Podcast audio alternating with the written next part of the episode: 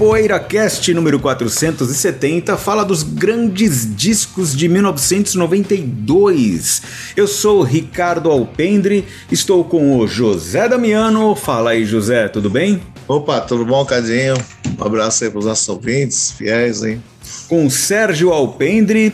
Salve, salve! Eu só e... eu ia completar com alguma coisa, mas isso não veio nada. Salve, salve é a Thaís Bilenque, no querido Foro de Teresina. E Bento Araújo. E aí, Cadinho, tudo bem? Cadinho, José, Sergel, todos vocês aqui, ouvintes do PoeiraCast, que legal estar tá aqui de novo. E vamos começar falando dos. citando discos, comentando discos, melhor ainda, de 1992, né? Que vocês querem fazer o esquema de rodízio, né? Vocês adoram o grupo Sérgio, né? É isso? Espeto corrido, né, Cadinho? Eu acho que para é, quem, é, quem é de São Paulo conhece o grupo e para quem é. tem um pouco mais de idade também tem mais conhece. Eu era o proprietário grupo do grupo Sérgio. É, grupo Sérgio em vários endereços aqui na capital paulista. Mas enfim, o rodízio que tem no Brasil inteiro, né? Rodízio de caranguejo, rodízio de chopp, rodízio de carne, rodízio de pizza. Então, aqui a gente é. faz rodízio de disco. Sequência de camarão, né? Que nem tem lá em Florianópolis. Nossa. É, é Florianópolis é sequência, né? Sequência. Ah, em Floripa é sequência que fala, não rodízio? É. Olha, sequência de camarão. Bom, quem, quem, é, quem é a placa da vez no rodízio aí? É o José? É, vou começar aqui. Me corrijam se algum disco não for de 92, que eu, eu fiz um, minha lição de casa, assim, meio às ah. pressas, né? Mas não a vai falar vai... todos, José. Divide Hã? aí. Você falou lá, é, não tem mais programa. É, não, não, não, vou falar um. Tô brincando, falar, tô brincando. É, não, não, vou falar um. E já disparado, assim, eu vou falar meu disco predileto de 92, assim, eu já começo né, metendo o pé, assim. É, sem dúvida, para mim, disparado de qualquer outro é o Peter Gabriel Us, que eu espero que seja de 92. Peter Gabriel Us é para mim é melhor ainda que o Soul, que eu gosto também. Já fiquei meio ressabiado quando o Soul saiu e tal. Falei, putz, Peter Gabriel, esse é Peter Gabriel. Tocava muito Sledgehammer, né? Eu achei, pô, será que ele quer ser o Phil Collins e tal? Mas quando você ouve o Soul com atenção, você vê que é muito. As músicas são excelentes, as melodias estão. E no Us, ele supera ainda o Soul, eu acho, um álbum duplo, né? E com a agravante para melhorar, que a turnê do Us veio para o Brasil em 93 e ele tocou no Olímpia esse disco. Uma coisa assim que eu nunca vou esquecer, porque eu Peter Gabriel bem de perto, assim, num lugar razoavelmente pequeno, né? Com aquela banda fantástica. E ainda com o Milton Nascimento entrando no fim fazendo dueto. É, e a Jane do Bock fazendo dueto também com ele, que a, quem fazia os backing era o Cindy O'Connor, mas eles brigaram no meio da tour, acho que brigaram no Chile, ela foi embora às pressas aqui, a Jane Duboc foi chamada para fazer o back. E o disco que ele estava lançando era o Us, né? Então isso me marcou muito. E gosto muito do Us, assim, acho que as músicas, assim, do, começo ao fim, é um disco duplo que eu, que eu adoro ouvir inteiro, assim. Então eu começo com esse, que é um disco, para mim, é o grande disco de 92. Muito bem, acho que é Sérgio Alpendre agora, o cara da vez. Né? Eu gosto muito do Us também, José, e, mas eu vou puxar dessa família de cantores, né? É, uhum. Separei alguns discos aqui que, que, Grandes, eu não sei se erótica da Madonna é. Eu, eu gosto, mas eu não sei se é um grande disco. É, Hips of Tradition do Tom Zé também não sei se é um grande disco. Nem o Bone, Bone Machine do Tom Waits, né? Que são três lançamentos desse ano também. E de discos que eu gosto. Mas esse, certamente, acho que eu tinha falado do, do, disco do Sonic Youth, né, em off, como o melhor do ano, mas eu acho que esse ultrapassa, é o Magic and Loss do Lou Reed. Eu acho esse disco sublime. Eu amo Lou Reed, né, um dos meus músicos prediletos, assim, Velvet Underground e tal. E eu acho esse disco muito lindo, muito bonito, uma continuação, é, um pouco uma continuação no sentido de ser autobiográfica, né, do, do New York, só que mais dolorido, mais de perda. Ele tinha perdido o um amigo, né, por câncer. É um, é um disco realmente espetacular, assim. Eu acho que tá entre os três melhores do Lou Reed, sem dúvida, assim. Eu acho e cada vez gostava mais. Quando saiu, eu achava, é, não é tão bom quanto New York. Hoje eu acho melhor que New York, acho melhor que vários discos dele. Acho realmente muito. Eu acho que o Lou Reed, quando vai fazer um disco melancólico, assim, como Berlim, né? Ele mata pau, assim, melhor que ninguém. Então, Magic and Love, para mim não vai ter disco melhor nesse ano, já vou começar também chutando a porta igual o José, mas depois eu vou falar alguns que chegam bem perto assim, do, do Magic and Love. Eu vou citar dois aqui que eu conheço e que são, são muito legais, né? Dois discos argentinos de 92 com composições excelentes, com melodias maravilhosas e também com conteúdo de boas letras, que são o Dynamo ou Dynamo do Soda Stereo, acho que é Dynamo mesmo, é, que é um disco super legal, pesado, com sonoridade bem anos 90, mas sem soar nada caricato, né? Uma banda que já vinha de alguns anos e foi, foi entrando também no, no clima dos acontecimentos. Um disco de melodias incríveis e outro também desse compositor fantástico que é o Fito Páez, El Amor Después del Amor que é um disco que ele é também com composições excelentes, como o Fito Paz sempre fez, e que tem a distinção de ter a versão original dele da música Um Vestido e Um Amor, que o Caetano Veloso gravaria aqui um ou dois anos depois, não me lembro, no álbum Fina Estampa. Né, uma das, talvez uma das melhores melodias dos anos 90 para mim. Então são esses dois discos argentinos. Se alguém quiser colocar mais alguma coisa argentina, ou agora ou depois também, continuaremos felizes com isso, mas a minha, a, os dois primeiros que eu quero citar são esses. Bem legal, Cadinho. E esse disco do Fito Paz aí é emblemático, né? O El Amor des, Depois del Amor, né, Cadinho? O nome, né? Ele é emblemático é. porque ele tem o Charlie Garcia, tem o Spinetta nesse disco e foi uma. Quem engendrou essa história toda aí foi o André Midani, né? Esse disco ele estava na WA na época e ele que transformou o Fito nesse fenômeno na América Latina inteira, né? E, e até até no Brasil um pouco, onde, onde os artistas argentinos não são tão divulgados e famosos, mas eu sei que esse disco gerou um certo impacto aqui. E muitas pessoas falam ah, rock argentino, tem gente que fala que o Fito Paz é o primeiro nome, né? Para algumas pessoas eu percebo. Geração. muito graças a esse disco aí.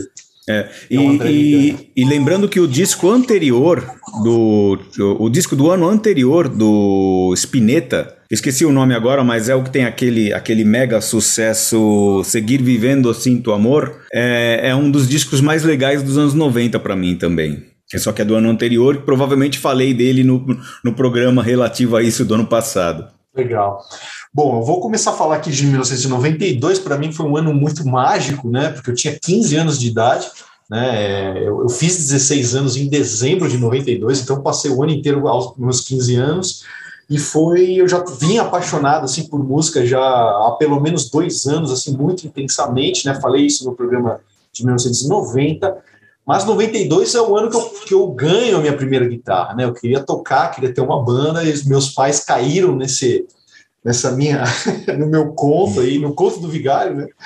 Caíram no conto é. do vigário e me compraram uma guitarra. Em janeiro de 92 eu ganhei minha primeira guitarra e comecei a estudar comecei a montar minhas primeiras bandas e tal e a fazer os meus primeiros shows também, né, por aí, assim, foi uma época muito bacana, cara. E, claro, e, e também foi o primeiro ano comprando disco pra caramba, né, eu ainda tava no vinil em 92, eu lembro muito dessa transição, né, no mercado, do vinil pro CD e tal, mas eu caí de cabeça no CD em 93, foi que eu comprei meu primeiro aparelho, em 92 eu, tudo que saía eu ainda comprava em vinil. E para mim foi um ano importantíssimo também, porque foi o primeiro ano que eu comecei a ir em shows internacionais. Né? A minha mãe, eu então, com 15 anos, minha mãe me, pegava, me pegou e levava uh, aos grandes shows internacionais que aconteciam aqui em São Paulo. A maioria deles eu estive presente lá, graças à minha mãe, que ia junto comigo, né? E, e sempre gostou muito de música, de rock. Então, vou falar, vou começar minha participação aqui falando desses shows que para mim, né? Imagina um moleque de 15 anos que num intervalo de quatro, cinco meses ali desse ano de 1992 assiste ao vivo, né, o Black Sabbath com o Dio, né, o Iron Maiden, o Motorhead, o Ramones e o Ian Gillan solo, a segunda vinda do Ian Gillan solo ao Brasil. Então eu assisti todos esses shows, o Gillan na verdade foi o primeiro deles, mas assim, era um show um pouco mais amador, né, uma coisa mais intimista assim.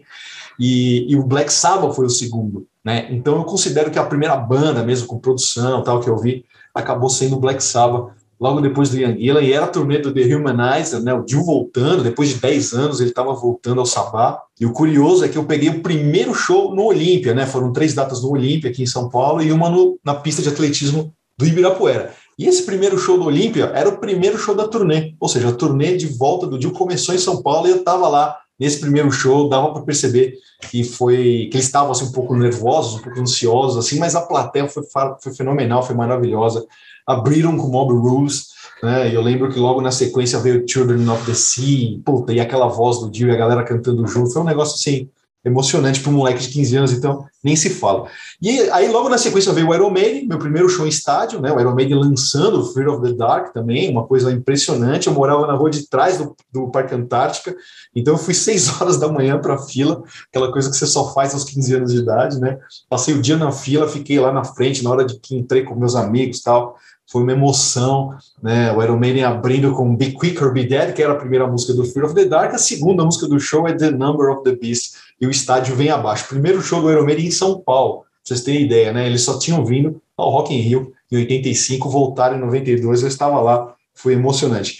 Bom, aí Motorhead, né, tava lançando March or Die, que eu considero um dos mais fracos aí da carreira da banda, que o Cadinho vai concordar comigo, mas o show foi bacana, foi legal, era a primeira vez que eu estava vendo a banda, ainda como quarteto, né, nessa época, e, porra, foi sensacional, foi demais também, e o Ramones vieram logo ali na sequência, lançando Mundo Bizarro, que eu acho um grande disco, gosto pra caramba desse álbum até hoje, e também foi um show muito legal, muito emocionante, vibrante e perigoso, né, um ano antes tinha, um, tinha morrido um garoto no show dos Ramones aqui em São Paulo, no Dama Choque, eles vieram para o Olímpia, o show quase não rolou, foi uma data só, lotação absurda, sabe? Quando os caras colocam mais gente do que cabe lá dentro, todo mundo suando, mas foi um dos eventos de rock and roll mais impressionantes assim que eu vi também.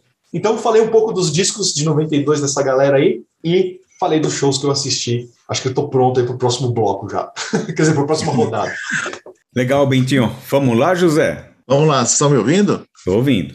Vou, vou, falar de um disco aqui do Neil Young, que saiu, é o Harvest Moon, que é um disco interessante, mas eu acho que ele foi feito assim para tentar repetir o sucesso do Harvest, ou talvez até a gravadora tenha falado, meu, faz alguma coisa que, que seja parecido com aquilo que vendeu muito, né? E, mas é claro que ele foi fazer e fez um disco bacana, eu acho assim, não tão, não tão variado quanto o Harvest, assim, em arranjos, em participações? Mais puxado para o acústico, mas é um disco que eu ouço com hoje até mais do que na época eu ouço ele com mais carinho, assim, acho que é um disco que eu é um dos grandes discos do Neil Young que ficou ali meio que no, no limbo de algumas coisas, de alguns picos que ele teve na carreira, né? E ele é um cara que eu que a gente tem sempre que ouvir com atenção, embora ultimamente ele esteja muito assim lançando muita coisa, não dá nem para acompanhar. E curiosamente, até o último dele saiu no Brasil, que é uma coisa maluca, isso que não está saindo nada e sai Neil Young. E aproveitar aqui mais ou menos o estilo, quero falar do Leonard Cohen, que lança The Future, que é um disco que ele já viu há algum tempo sem gravar, e não, não chega a ser assim aquelas uma obra-prima, bate um pouco na trave com relação a isso, com relação aos grandes discos que ele já fez, mas eu acho que o The Future, é, a poesia do The Future é, é sempre imbatível com, com como tudo que o, que o Leonardo Cohen escreve, né? Então são dois discos assim de veteranos já para 92, né?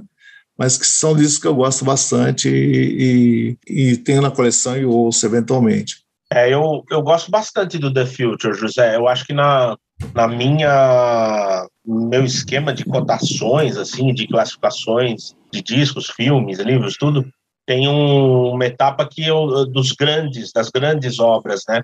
E dentro sim, dessas sim. grandes obras, algumas são obras-primas. Eu concordo, The Future não é uma obra-prima, né? Eu acho que o, o aquele o Songs of Fate, Love and Hate, né? Songs of Love and Hate. Tem Avalanche, eu acho que está mais para isso. Mas, o, mas é um grande disco ainda assim.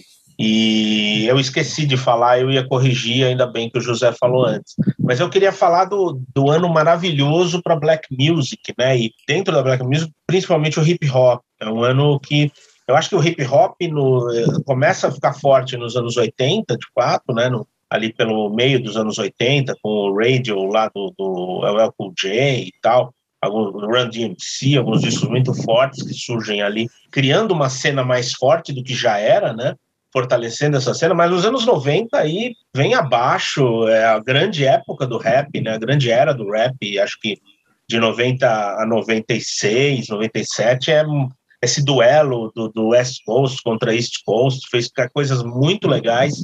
É, eu queria dar é, e falar também de um crossover, né? Que é um hip hop feito por brancos do, do, do, Brooklyn, né? Se eu não me engano, acho que o Bento sabe melhor do Beast Boys. É, o Shake Your Head é um baita disco, adoro Beast, Boy, Beast Boys, Beast Boys também, mas Beast Boys eu adoro. Mas queria falar principalmente do, do, do dos negros que arrebentaram é, com o hip hop, com gangsta rap principalmente, é, e aí o caso é o The Chronic, acho que é o meu preferido. Eu tenho um Predator também, do Ice Cube. Tem outra, Compton, aquele, aquela banda de Compton é, também, que é Comptons. Uh, agora eu esqueci o nome, mas também tem uns discos interessantes, mas o, o The Chronic do Dr. Dre é, assim, arrasador. Arrasador. Então é, é o grande disco do ano nessa seara. E numa seara mais que vai para um na época era chamado de acid jazz, com trip hop, com hip hop, uma mistura.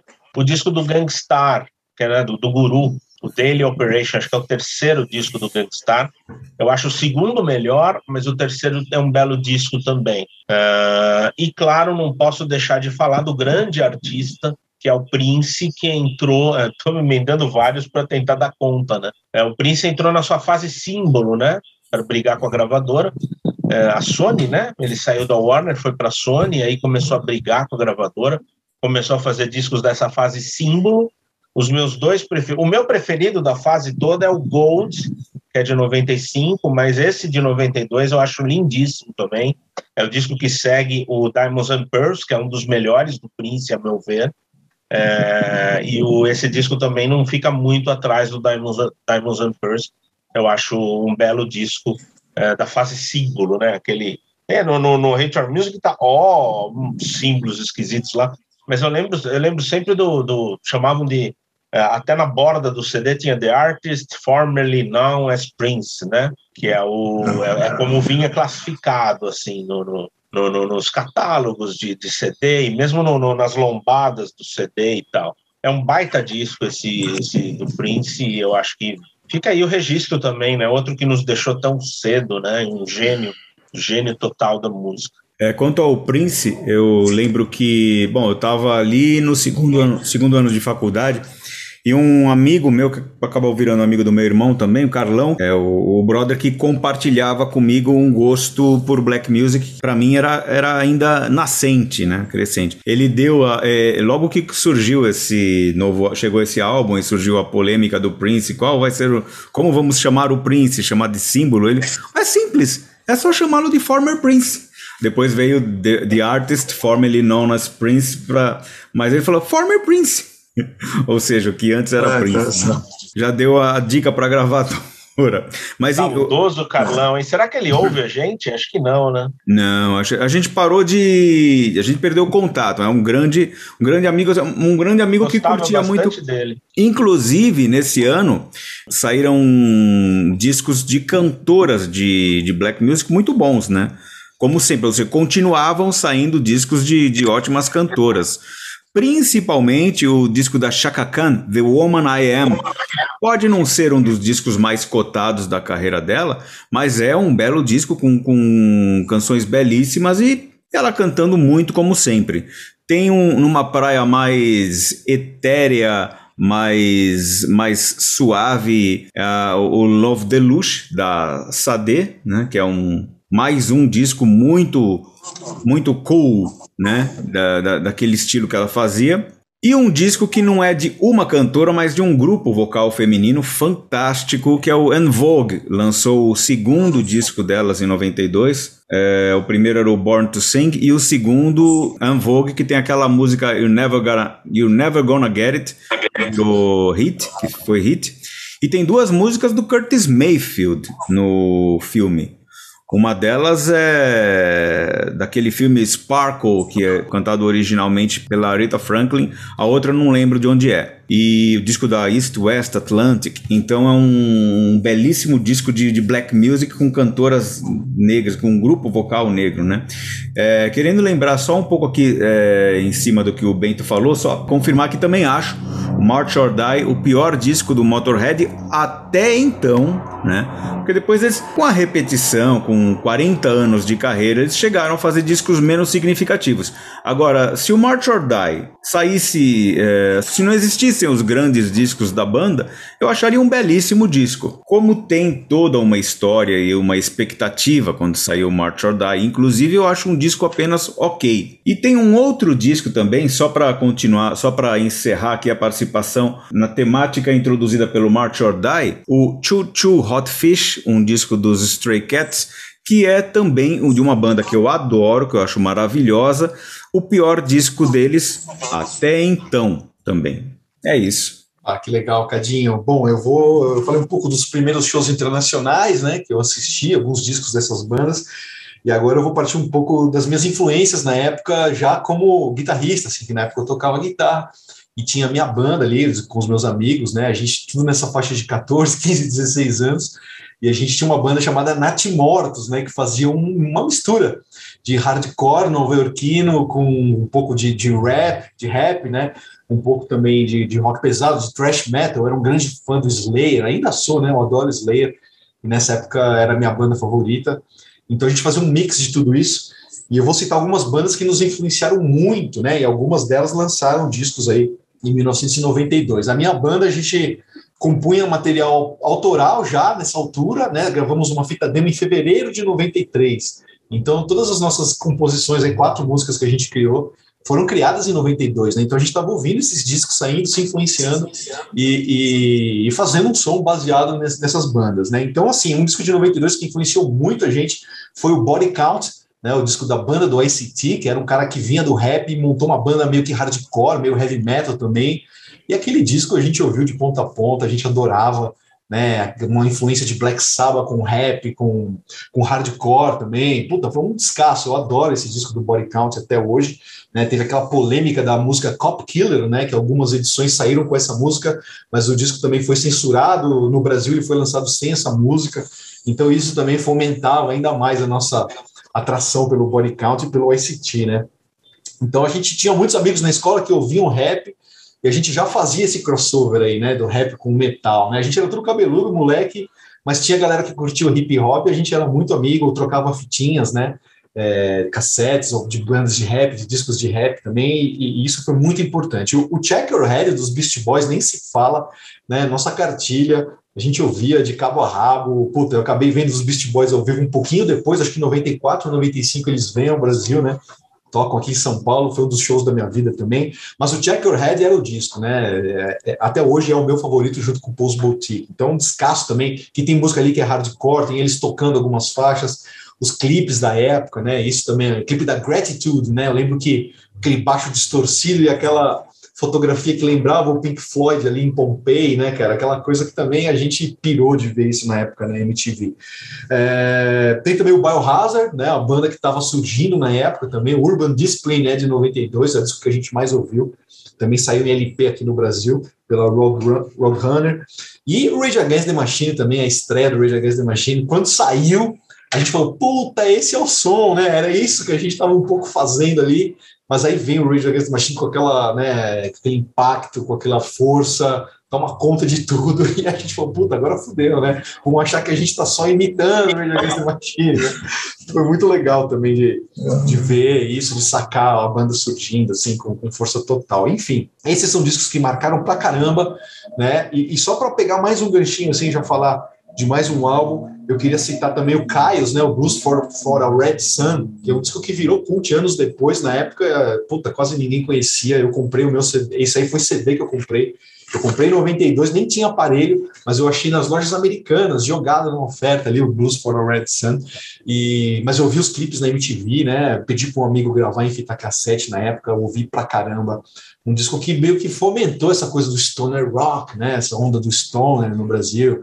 Tá lá o Josh Homme, tá o Brent Bjork na bateria, enfim, caras que viraram ícones aí da cena stoner aí nos anos 90, mas que para mim eu conheci ali através do Caios pelos clipes que passavam também no Fúria Metal, né, o clipe da Green Machine e da Thong Song também, lembro desses dois clipes, eram alta rotação ali em casa. Então, Caios me marcou muito também me influenciou bastante.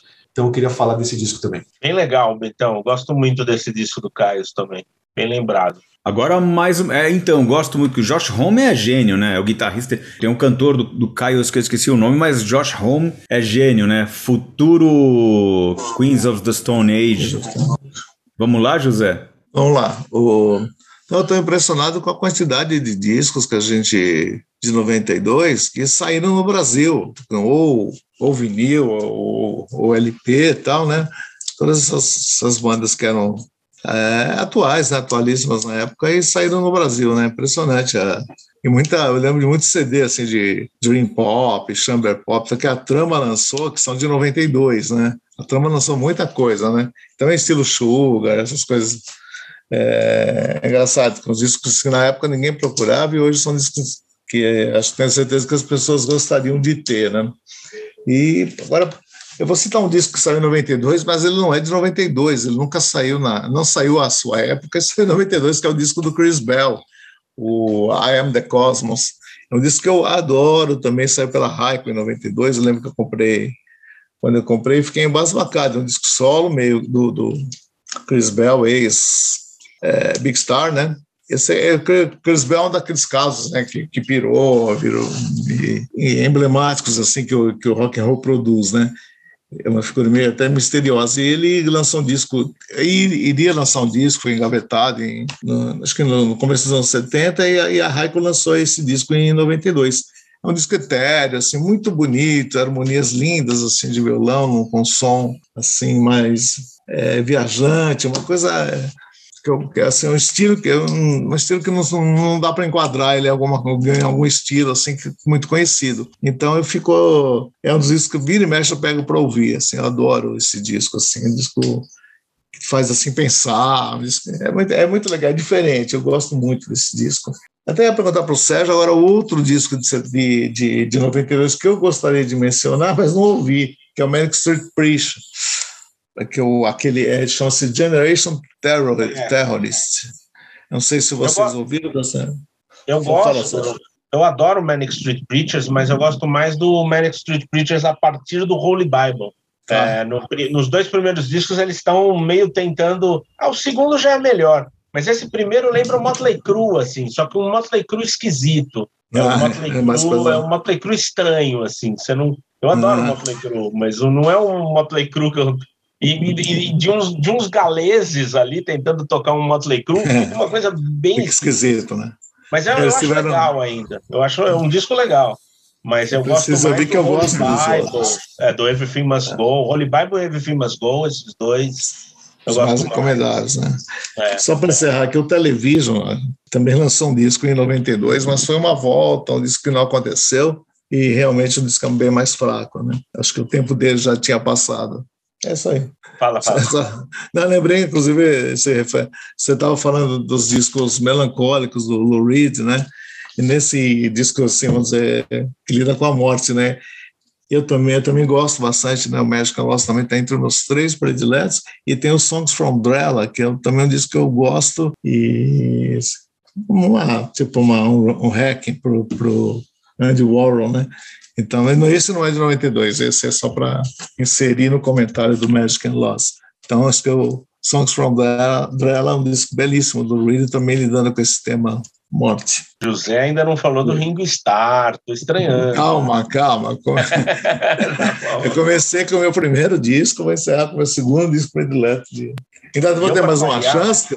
Tem mais uma fala ainda ou não? Mais uma não rodada? Sei, não sei. Não sei, José. Vamos, vamos ver. É, deixa eu ver, ó. Vamos ao sabor do relógio também, né? Ah. A, gente, a gente tem que. Estamos com 31 minutos de bloco. Na, é, estamos com 31 uma, né? minutos. Né? Só mais uma? Só mais uma, Cadinho. Tá, vamos, uma, não é. fica tão longo, né? Tá, então é. aí a gente destila tudo que a gente não falou até agora, né? Não, mais uma é, essa ou mais uma essa última? Porque acabamos de começar a terceira. A né? gente começou ah, comecei. A... Ah, é, então essa e mais uma. Porque o José. É isso? Senão o José não teria outra chance. Isso. Então vamos continuar tá. com. Tá. Eu acabei de esquecer de eh, lembrar que eu esqueci. eu adoro falar isso. É do segundo disco da Nana Cherry, que eu adoro essa Nana Cherry, é meio é meio hip hop também, meio. Ela é sueca pra caramba, aliás, né? É, e é o disco Ron Brew, eu acho que é o disco que eu mais gosto da Nana Cherry. O terceiro, acho que é o que fez ela estourar, mas eu lembro que esse segundo era o que eu mais gostava. E aí eu estava lembrando também da, da, nossa reunião de pauta lá, que o, o Luiz Paulo fez uma provocação para a gente, dizendo que a gente ia sair da nossa zona de conforto. E eu falei para ele que, pô, pô, essa era a época que eu mais escutava música no, na, na minha vida. E eu tinha, eu estava na faculdade, eu, eu tinha um som no carro que eu tinha comprado, alugava CD na, na como é que chamava lá, Cadinho? Você Planet CD na, Music. Planet é, Music. o Cadinho é lá na aclimação, esqueci ah. o nome. Uns caras bacanas. Era, até. era a Roxy, Roxy Laser Rental. A gente conheceu muita coisa boa da época é. e também do passado nessa locadora de CDs. É, eles, eles tinham coisas que acabavam de sair, assim, de, acabava de sair, ia lá e eu, eu lia na, na, na revista na Uncut, sei lá, na Q, acho que eu não comprava, acho que nem tinha Uncut na época, né? Eu, ouvi, eu via na Q, na Vox, e ia lá, caramba, já tem no, no Rocks. Ia, gravava em fita cassete. Então era uma época que eu consumia e nunca fui tão antenado com as coisas que tinham acabado de sair, né? E eu tava dando uma olhada no, no Rachel Music, tem muito disco legal, assim que eu nunca mais ouvi, eu só ouvi naquela época. Então, não sei. Um deles eu ouvi outro dia até, o Spooky, do, do, do Lush, né, que eu adorava. Eu ouvi assim e falei, ah, não é um grande disco, não. É, é legal, mas não é um grande. Então, já não iria falar, por exemplo. Mas que eu acho grande ainda. Sim, eu acho isso grande. Discos que eu acho fantásticos, né? Discos que envelheceram... Envelheceram não, eu que envelheci. Mas discos que continuam me acompanhando e eu adorando tal. Aí tem vários. Dirt do Sonic Youth, um dos campeões. O Non Such do XTC, que eu adoro. Copper Blue do Sugar. Né? O Sugar é a banda do, do Bob Mood, né? Logo que saiu do Husker Du. É, e antes de sair os discos solo, ou foi paralelo, eu não lembro mais agora. Mas o Sugar fez uns discos bem legais. O Bob Mood também fez uns discos bem legais. O Copper Blue era o que eu mais gostava. O Dry, da PJ Harvey.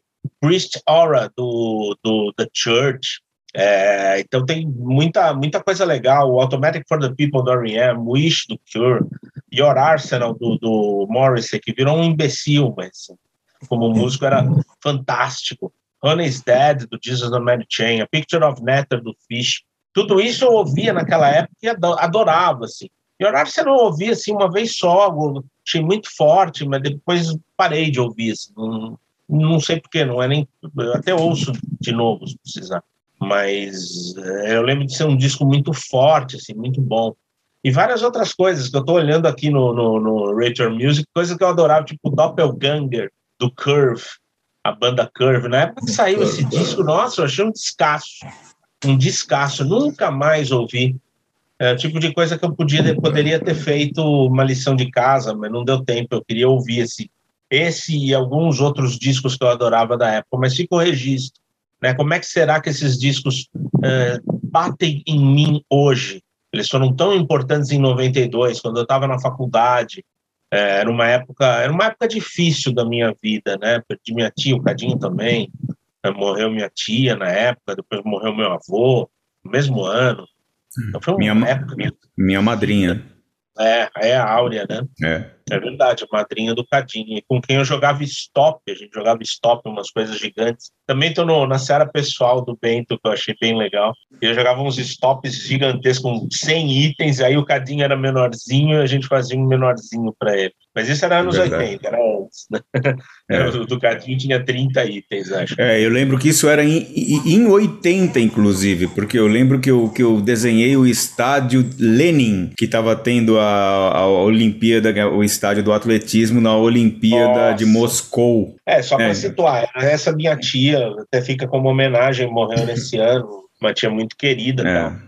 É. é. o Sweet Oblivion, que é um baita disco também do, do recentemente falecido Mike, Mike Flanagan, né? Ele é um baita disco, é um disco que, que, que acho que estourou, né? Fez estourar o Screaming Trees, Psalm 69, enfim, muita coisa, muito, muita coisa mesmo que dá para ficar até amanhã e ainda vai sobrar coisas para falar na próxima rodada. Então é, é longe de ser zona, é, longe, de, longe de ser complicado, está mais perto de ser uma zona de conforto, assim, porque tem que escutar, tem que falar o que a gente mais continua ouvindo, né? E deixar para outra hora o que a gente deixou de ouvir, porque não, se for falar de tudo que eu adorava ouvir nessa época, não acaba mais. Ah, mais um que eu estava esquecendo aqui, só para encerrar. O. Cadê que agora eu perdi? Ah, o 2, 2. Little Earthquakes, da Tori Amos. saiu nesse ano e eu lembro que logo que saiu eu adorei também. Adorava ver os clipes dela na, na, na, na TV. E o Slanted and Enchanted do, do Pavement, primeiro disco do Pavement. Todos os discos do Pavement são num nível muito alto, assim. Nenhuma obra-prima, mas são todos de alto nível, cinco discos bem equilibrados, assim, em qualidade. Desculpa, eu falei demais. Fica para a próxima. Desculpa, eu falei demais. Fica para a próxima, mas vou detonar mais. Não, vou falar demais de novo, provavelmente. É, eu quero não deixar passar batido. Eu sei que vocês também gostam, porque a gente conversou antes do programa sobre ele. O álbum do Arrested Development, o excelente Three Years, Five Months and Two Days in the Life Off um belo disco que mistura várias. É, é uma mistura típica dos anos 90, né? Embora não seja um disco típico, sei lá, um disco típico talvez diminui um pouco, mas é uma mistura da, na, na, nos, na forma que vinha sendo tentada nos anos 90, no caso ah. deles com muito sucesso, incluindo rap, rock, né? Diga. Só um parênteses que tem a ver com isso que você falou. Eu tinha pensado em dividir minhas, meus, minhas falas em blocos temáticos, né? Mas aí eu falei, mas os anos 90 são tantas misturas, tanto né, crossovers de gêneros e estilos de, de música, que fica difícil mesmo, né? Você vai encaixar um no hip hop, mas não é bem hip hop. Você vai encaixar o outro no thrash metal, mas não é bem thrash metal. Fica difícil uh, o encaixe. Então, parece que estilhaçou de vez o, os estilos musicais nessa década. Eu acho bem legal isso, aliás. É, isso, isso é Várias bom. misturas. É. Eu, eu acho que assim, discos que entram também nessa. Né, que entram também nessa característica de mistura, principalmente no caso de rap com rock, são Body Count e Check Your Head dos Beach Boys, dos Beastie Boys. Olha, confundindo sempre, né? É um costume confundir Beach Boys com Beastie Boys, enfim, eu acho que eu acho que não, não é ofensivo a nenhum dos dois, porque são duas grandes bandas e não, tão, não tantas gente, não tantas pessoas gostam das duas, mas são duas grandes bandas. Eu queria lembrar, Bentinho, você falou dos Beastie Boys, desse ótimo Check Your Head. Queria lembrar uma coisa. Na introdução do disco, né, que é aquela música que é inclusive em homenagem ao Jimi Hendrix, tem um sampler de uma introdução de música do disco de Such a Great Band. É. Trick. É, Live at the Budokan. Robin, Robin Zander, né, no, no Live at the Budokan, do Chip Trick, ele This is our, our, new song for our new album, né? É, ele fala, é, ele, né? ele fala, essa próxima música é a primeira música do nosso novo álbum. Isso, é. E aí ele colocou, eles colocaram isso de introdução para a primeira música do novo álbum, os Beastie Boys. Muito legal. Aí eu tava, eu tava vendo o, o verbete ótimo que tem no Wikipedia em inglês sobre essa primeira música. Jim Ai, caramba. Jim Dean, não, não, Jim Dean é do, do David Bowie. Esqueci o nome agora da, da música, mas ela saiu em single também e, e, por causa de proibição da família do Jimi Hendrix para usar determinados samples e depois a permissão, a música saiu em uma outra versão em single. Assim, é uma história muito legal, vale a pena dar uma pesquisadinha nessa. Mas é o que Jimmy queria... James, Cadinho? Não, Jimmy, James, Jimmy James. Jimmy James, isso, Jimmy James. Que aliás parece nome de música do Clash, né? Jimmy Jazz, aquela música do London Calling.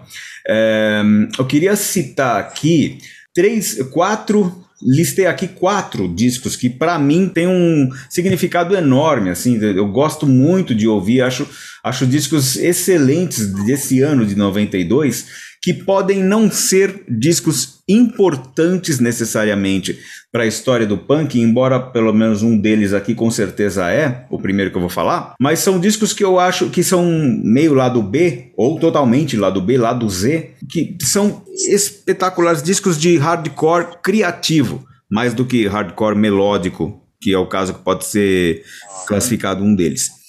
Plays Pretty for Babies, da banda Nation of Ulysses. É um disco que eu conheci, que eu descobri, conheci por causa do Instagram do nosso menino Phil Alexander, que escreve para a revista Mojo. Sempre acompanhamos ele, né? As postagens interessantes que ele faz, sempre postando discos. É um cara bem bolha, assim, e com um gosto bastante voltado para o rock, mas bastante eclético. Esse disco do, da banda Nation of Ulysses é o segundo deles, um disco excelente, hardcore, pesadão, chamado Place Pretty for Babies. Outro disco maravilhoso de uma banda alemã lançada pelo selo Mute, I'm Never Gonna Die Again, do These Immortal Souls. É um punk com garagem, com sonoridade dos anos 90 também, e uma pitadinha de blues. Músicas sensacionais. Também uma banda polonesa chamada Post Regiment, o disco de estreia deles, chama Post Regiment mesmo. É uma banda com vocal feminino. E uma banda chilena também muito boa chamada Super Sordo. Sordo quer dizer surdo, né? Banda chamada Super Sordo. O disco de estreia deles, chamado Super Sórdido é, punk cantado em, em, espanhol, assim como o Post Regiment que eu falei anterior, que é uma banda polonesa, é cantado em polonês. Super Sordo com o disco Super Sórdido cantado em espanhol. São quatro discos de hardcore punk que eu acho absolutamente sensacionais. Vamos lá, Bentinho. Pacadinho, que legal, vamos lá. Bom, é isso que o Sérgio falou, né? Muito bacana de, da gente constatar em 92, né? Na época a gente estava ali meio no olho do furacão, não estava estava assimilando, claro, mas ainda com as limitações ainda do, do, do, físico, né? A gente não tinha internet, não tinha essa coisa de ouvir música rodo, né? Então a gente tinha que ter aquela grana ainda para investir num disco, num CD que seja, né? Ou nas fitinhas, né? Para gravar os discos ainda nessa época, o que era muito legal. Mas a gente já tinha MTV, né? Eu ali, para mim, foi um grande marco da minha vida, né? O surgimento da MTV ali no segundo semestre de 1990 e em 1992 eu estava com a MTV ligado ali, 24 horas por dia consumindo, tentando aprender o máximo que eu podia com aqueles caras ali, com aqueles vídeos que a gente assistia na época e acompanhando de alguma forma também mais intensa todos esses lançamentos. E o que eu acho muito legal de 92 é que além de discos de diversos estilos, né, foi, foi um ano que eu conheci, tive um contato um pouco mais é, mas assim, não, chego a dizer a fundo, tal, mesmo que superficial, mas tive um contato com a música industrial também, né? Então eu lembro que o Ministry, foi o Psalm 69, foi um álbum que, cara, sacudiu tudo, né? Os clipes passando na MTV sem parar, né? Eu lembro que eu descobri o Ministry nessa época, né? E aí eu fui atrás dos discos anteriores, né? Que alguns deles até saíram no Brasil em vinil também. Então é uma banda que a gente ouvia e consumia e achava muito diferente de tudo que estava rolando ali, né? Muito também agressiva, assim, a um certo ponto, sem ser aquele metal, né? Era uma coisa agressiva, mais industrial, mais eletrônica, também eu achava sensacional. Nine Inch Nails também eu conheço nessa época, e também é uma banda que é, também me gera, me causa um impacto também, né? O Trent Reznor e tudo mais. Depois fui ver ao vivo, fiquei mais impactado ainda. Mas mexeu muito comigo também nessa época. E o Fear Factory, né? Que estava lançando o disco de estreia, eu comprei em vinil, saiu no Brasil que é o. É, acho que Soul, Soul of a New Machine, se eu não me engano, o nome do álbum. Eu não estou lembrando exatamente o nome do disco, mas eu acho que é isso. Saiu pela Roadrunner aqui também, no Brasil. Umas prensagenzinhas ruins, né? um som ruim e tal. Mas eu lembro que me impactou também esse álbum aí do, do, do Fear Factory. E, a, ao mesmo tempo, a gente tinha aquela coisa retrô já, né? Aquele aquele, como é que a gente faz? Aquele ranço ali e tal, que o Guns N' Roses foi meio responsável por isso, né? Tem um mundo pós-Appetite for Destruction, né? Que, que, que, as bandas começam a andar para trás, segundo o Billy Gold do Fate No More, né? Aliás, o Fate No More lança o Angel Dust em 92, um disco excepcional também, né? O Sérgio falou, preferido da banda é meu preferido também, é um disco que também apontou muita coisa diferente, né? No, no som. E o Fate No More era uma banda teen na época, né? Eles tinham tocado no Brasil no Rock in Rio em 91, janeiro de 91, e tinha tocado, feito uma turnê brasileira também, mais para o final de 91. Então, em 92, o Feito No More era uma banda de teen, né? Era a banda que ia na escola, qualquer garota, qualquer moleque gostava. E, e eles apontaram um, um, caminho muito diferente com o Angel Dust, né? Um disco bem diferente, bem soturno, muito diferente do que eles vinham fazendo. Eu acho muito legal isso também. Mas falando do, do, do Billy Gould, né, o baixista do Fate No More, que deu essa declaração, né, que o rock começa a andar para trás com Guns N' Roses, a gente tem no começo dos anos 90 essa, essa onda retrô também de bandas fazendo um som totalmente setentista, né, calcado no que, no que fez sucesso ali o, em discos do Led Zeppelin, do Aerosmith, enfim. Então a gente tem o Black Crowes, né, o Black Crowes lança seu disco mais popular em 92, né, é, é o Southern Harmony Musical Companion, se eu não me engano, não sei se eu falei certo o nome do disco, mas eu acho que é por aí, né, e clipes na MTV, né, Remedy, que viram hit, né, no Brasil inclusive, né, é, Thorn in My Pride também, que é uma música que eu gosto. Então, Black Crowes estava muito em alta nessa época. E eu lembro também, uma banda que eu ouvi muito foi o Archangels, né? Que era a banda do, do Double Trouble, né? A banda de apoio do Steve Ray Vaughan, que o Steve Ray Vaughan morre, né? No, em 1990. E, e, a cozinha, né? O Chris Layton, né, Cadinho? E como é que chama o outro? Esqueci o nome do outro, do Batera. Esqueci o nome dele. Chris Layton era o baixista, né? Do Double Trouble. Peraí, Bentinho. É, não, é, não é o Tommy Shannon, né? Porque eu sempre confundo. Ah, Tommy Shannon. Tommy Shannon, Tommy Shannon que era baixista do Johnny Winter lá em 69. Isso, e ele isso. mesmo com Steve Ray Vaughan e depois no Archangels. Era ele mesmo, isso. né? Isso. E acho que o Batera que é o Chris Layton, confundi. É. No, e, e, tem aquele outro, o, o Doyle Bramhall também é do Archangels ou estou enganado? É, ele é do Archangels, né? Excelente. Ele é filho do Doyle, Doyle, Doyle é, como é que é o nome dele que você falou? Doyle. É Doyle Bramhall. Isso, filho do Doyle Bramhall, primeiro que era compositor parceiro do Steve Ray Vaughan. Sim. Ah, o filho, o filho dele é, é o que está no. no... É. Eu sempre confundo isso.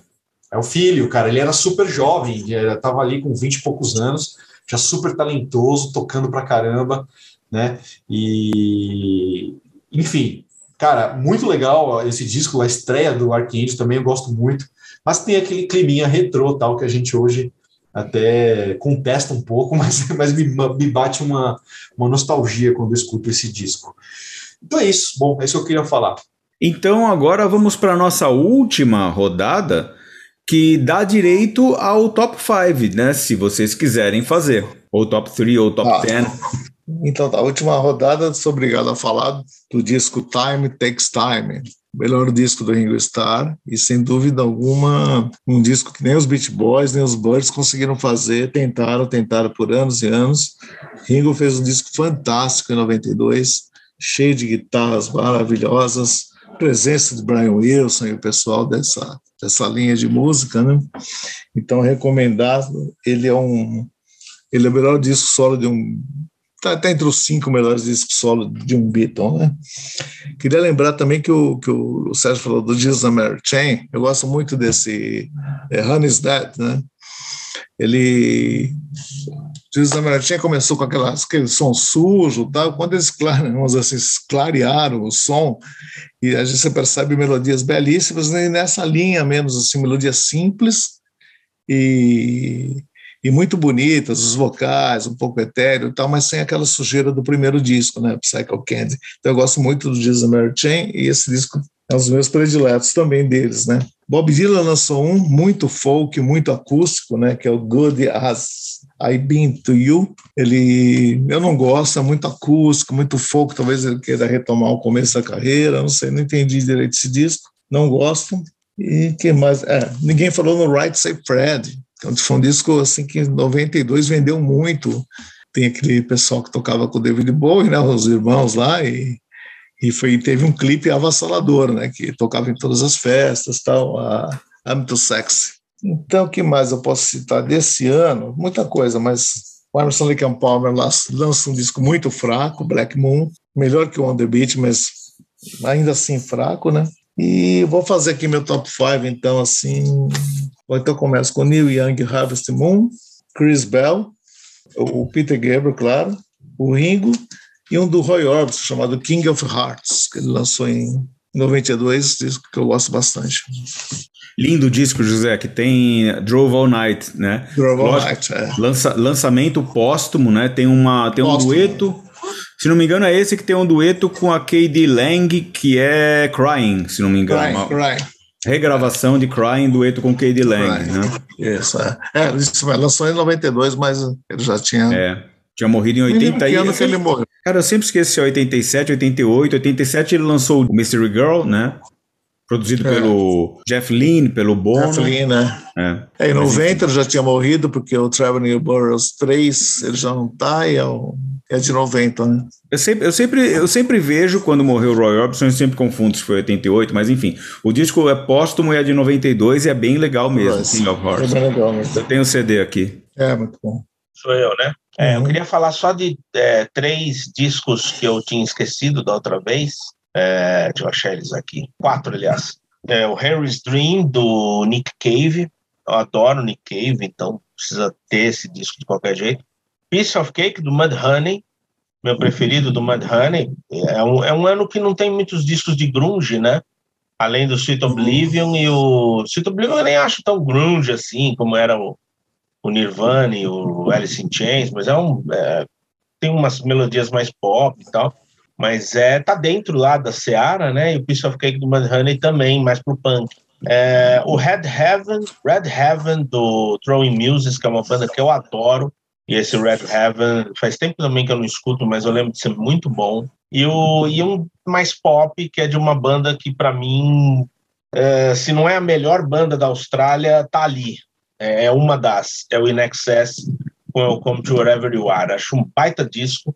É, esse e o Listen Like Thieves, eu acho que são os discos que provam que essa banda é, é um pouco subestimada por nós, assim. Eu acho que eles são eu acho que eles fazem uma continuação do que os Rolling Stones faziam nos anos 70, assim, o In Excess. E com muito talento, muito talento, com melodias, composições muito boas e tal. Então, eu acho que esse e o Listen Like This são os dois grandes discos do In Excess. E esse, para mim, é, é, é, o disco de 92, né? É, e queria falar também de, do, dos discos de metal. É, eu precisava reouvir para determinar se a meu ver, são grandes discos. Por exemplo, o Vulgar Display of Power, que eu achava na época, Pantera. Hoje já não, não me empolga tanto mais escutar Pantera. O Countdown to Extinction, do Megadeth, é a mesma coisa. É, o disco do Skyclad, que eu, eu gostava muito do Skyclad, que é do, do guitarrista lá do, do Satan, né? É, Grammy English, né? E o Skyclad faz uma coisa mais medieval, meio folk mas com umas melodias também, um trabalho com violão, com, com acústico ali muito bonito. E eu não lembro tanto desse disco, eu lembro que eu gostava, mas não lembro tanto aqui, até que ponto. É, a Burnt Offering for the Bone Idol, se não me engano é o terceiro do Skyclad, segundo ou terceiro do Skyclad. Eu lembro que eu gostava mais do quinto, do sexto, daqueles discos que saíram mais uh, na época da loja, na época que eu trabalhava no Nuvem 9, eu lembro que os discos que saíram naquela época eu gostava mais do Skyclad. Eu acho que eles foram melhorando. Mas fica o registro.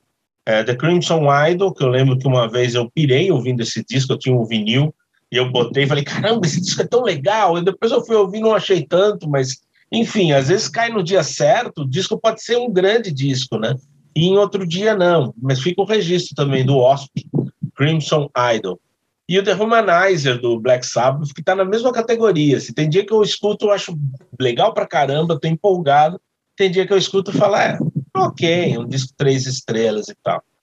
Uh, e o meu top 5, ah, e o Trapped do Rage, Trapped do Rage, que o Rage é meio também uma coisa meio Ramones, né, do thrash metal, discos tudo, todos iguais, né? Eu não sei, eu tava ouvindo uns discos do Rage recentemente até, botei uns três para ouvir. Falei, pô, não tem mais tanta graça. Eu, eu, eu, lembro que eu achava legal quando eles começaram a sair nos anos 90. Depois, quando eu retomei contato com, com metal lá na Nuvem 9, eu também ouvi alguns rages, ficava empolgado tal, mas realmente não. O Avenger de 85 ainda me empolga, me empolga o Prayers of Steel, né? De, chamavam de metal melódico na época, né? Depois o metal melódico virou outra coisa mas era um disco bem legal. E o meu top 5 de 92, uh, vou falar na ordem, tá? Em primeiro lugar, primeiro lugar vai ser o Magical Loss. Em segundo, o Dirty, do Sonic Youth, que é um disco que eu adoro, menos que o Goo. Se fosse o Goo, estaria pau a pau com o Magical Loss, mas o Dirty eu gosto um pouquinho menos. Então fico um pouquinho atrás do Magical Loss em segundo. Aí em terceiro, Non Such, do XTC, que é uma banda que eu amo também, precisa ter um top 5. É, Red Heaven, do Troy Muses, é, eu acho que Troy Muses se sustenta, né? Eu posso ter envelhecido, mas o Troy Muses continua. É, é, precisava colocar Check Your Head e Prince, né? É, Check Your Head e Prince vai ter que ter também. E o Manic Frustration do, do, do Trouble. Vamos é um top 5, top 7. Manic Frustration do Trouble, o Prince, o e o Check Your Head entram aí de alguma maneira. The Chronic do Dr. Dre também, top 8, pronto. Com top 8. Oito discos, oito grandes discos de 1992. É isso, pessoal. Claro, perfeito fazer um top 8, normal, né? Coisa mais comum do mundo. Que nem aqueles caras que dão nota pro, pro disco 7.25. Oito é um número bacana, porque se não. você deitar o oito, fica infinito. Né? Infinito. Né? Números quebrados. Eles adoram o oito. É. Eu acho quebrados... que eu só vou fazer top 8 de agora em diante. é um número bom. É, top 8. Ou you, 8, 1, 2. Bom, eu vou citar três discos que eu não tinha, que não tínhamos falado aqui. É, um deles é o Circulador Vivo, o álbum duplo ao vivo do Caetano, lançado na turnê do Circulador, que é o álbum de 91 e para mim um dos melhores discos da década de 90 fácil. Esse Circulador Vivo tem a distinção de nós termos ido no show, que no caso no, no, no na casa noturna, na casa de shows que na época se chamava Palace, aqui na rua, na Alameda dos Jamaris, em São Paulo.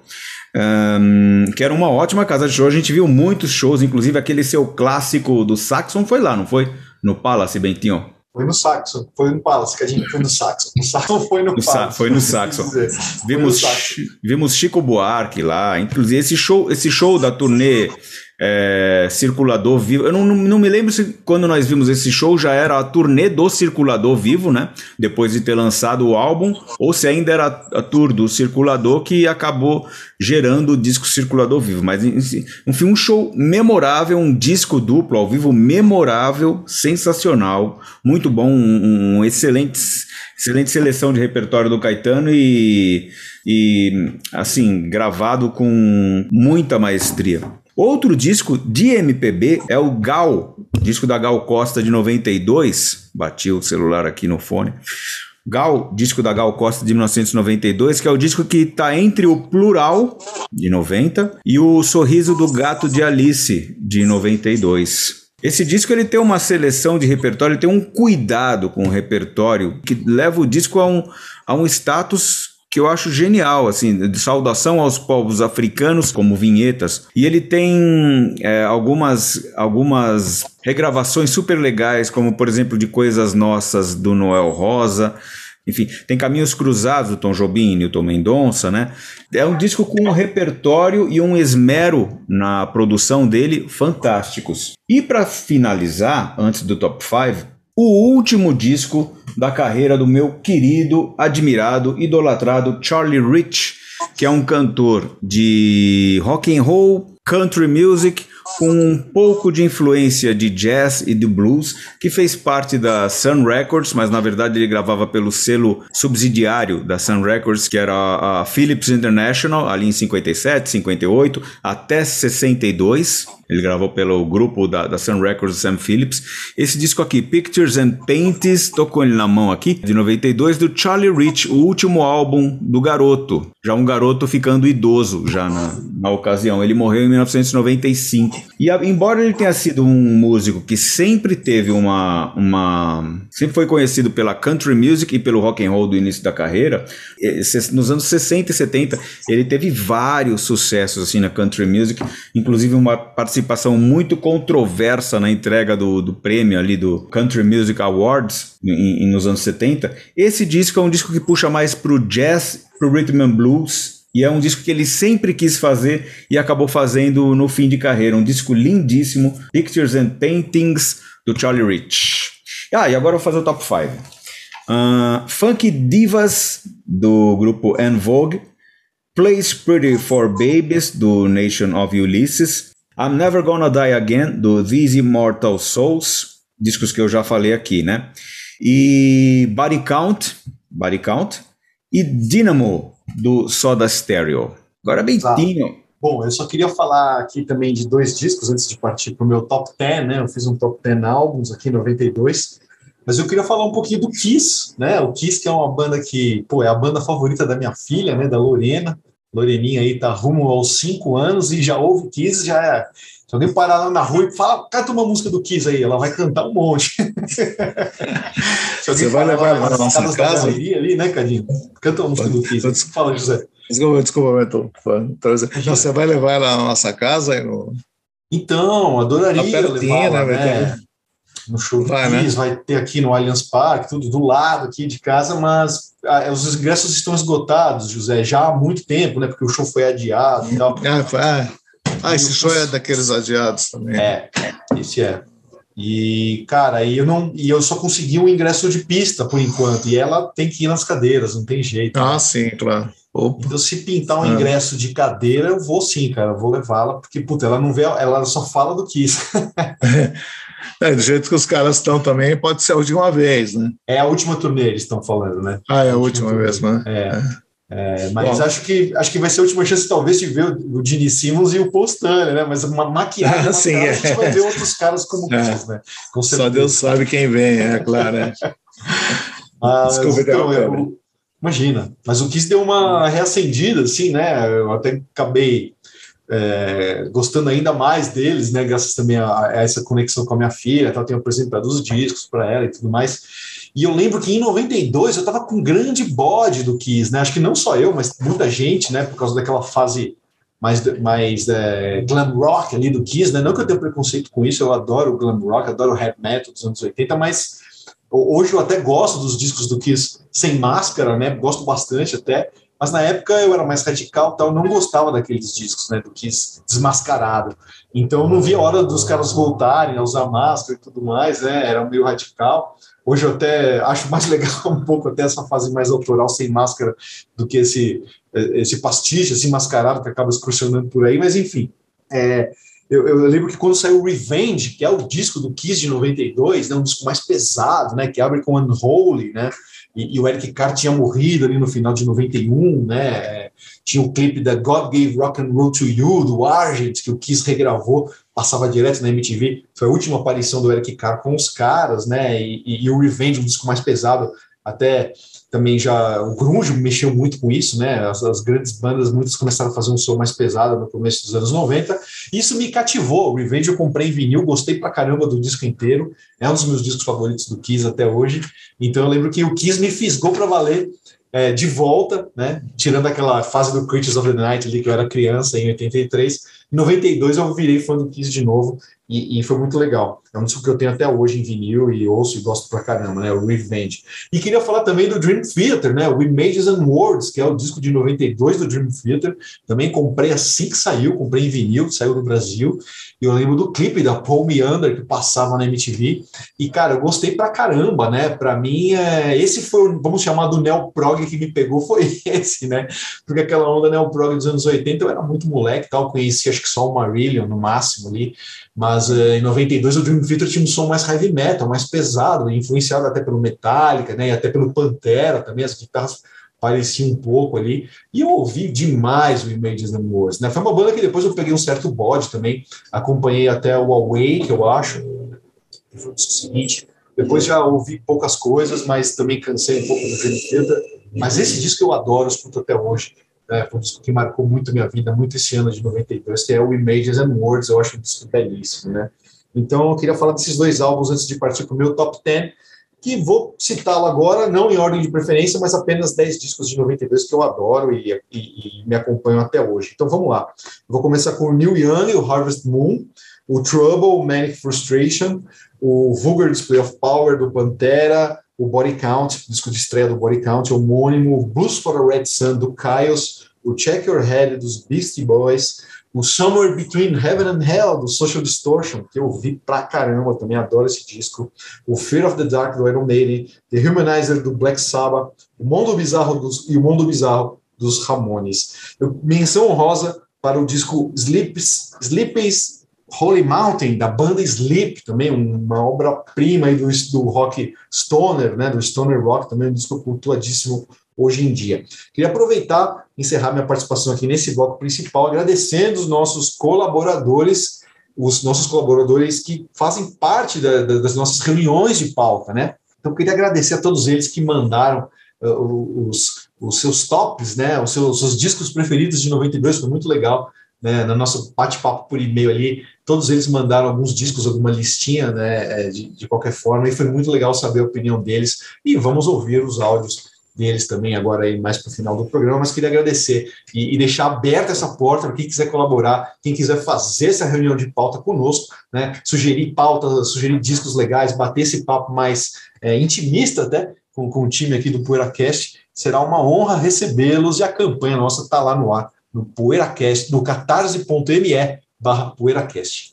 É isso aí, Bentinho. É a hora mesmo de a gente falar do catarse.me barra poeiracast. Você que está considerando a possibilidade de ser um apoiador do PoeiraCast, a hora é agora. Na verdade, a hora é qualquer uma, mas essa é uma ótima hora para você entrar lá no nosso mecanismo de financiamento coletivo, aliás, financiamento recorrente, para você ajudar a manter o PoeiraCast no ar. Você escolhe a sua recompensa e o valor que você pagaria para recebê-la. Né? Uma delas, inclusive, é gravar com a gente, gravar participação no programa que vocês vão ouvir, por exemplo, no próximo bloco, e também essa que o Bentão descreveu muito bem, que é participar da reunião de pauta. Eu queria encerrar esse bloco aqui com uma coisa totalmente fora do tópico, o pessoal diz off topic, né? Totalmente fora do assunto, mas que eu vi há pouco, eu vi hoje há pouco antes do programa, no da gente gravar, aqui no Facebook, de um ídolo meu da, da locução publicitária. Na verdade, ele é um grande locutor de rádio já, de, de muito tempo atrás, já tem uma enorme carreira e é um dos melhores locutores publicitários do Brasil, que é o Edinho Moreno, que eu geralmente me refiro a ele como Pelé da voz. Ele postou aqui, e como o post é público, não é só para amigos, eu acho que me sinto à vontade para poder é, falar aqui. Ele postou simplesmente a frase: Eu desisto. Aí um outro locutor de excelente nível, um outro locutor dos maiores do Brasil também, com grande história no rádio também, que é o Irineu Toledo, comentou: Não existe essa manhã que eu perseguia. Muito bom, né? Uma bela parceria aqui. Mas sabe, Cadinho, essa frase é, tem, tem um jornalzinho, um jornalzinho comunista que havia nos, acho que nos anos 70, desses clandestinos, né, que o pessoal recolhia, é uma frase do Taiguara, né? Ele escreveu um artigo para esse jornal, porque a música fala, eu, eu não, desculpa, a música fala eu desisto, ele, e no Taiguara fala eu insisto, existe essa manhã que eu persigo, coisa desse tipo. Então a manchete do jornal, é, para um artigo do Taiguara, era, era essa, eu insisto, existe amanhã que eu persigo, coisa assim. Ou seja, parafraseando, para, parafraseando a música. A si próprio é, no jornal. É, que a música é o universo no teu corpo, né? É, Começa isso. com eu desisto, né? É, e aliás, aliás é, a resposta do, do nosso querido Edinho Moreno ao comentário foi dizer justamente que Taiguara é eterno. Ah, muito Fato, Taiguara é eterno. Bom, vamos ao bloco 2, que a gente continua falando um pouco de, do assunto dessa época entre heavy metal, grunge e afins. Poeira Cast.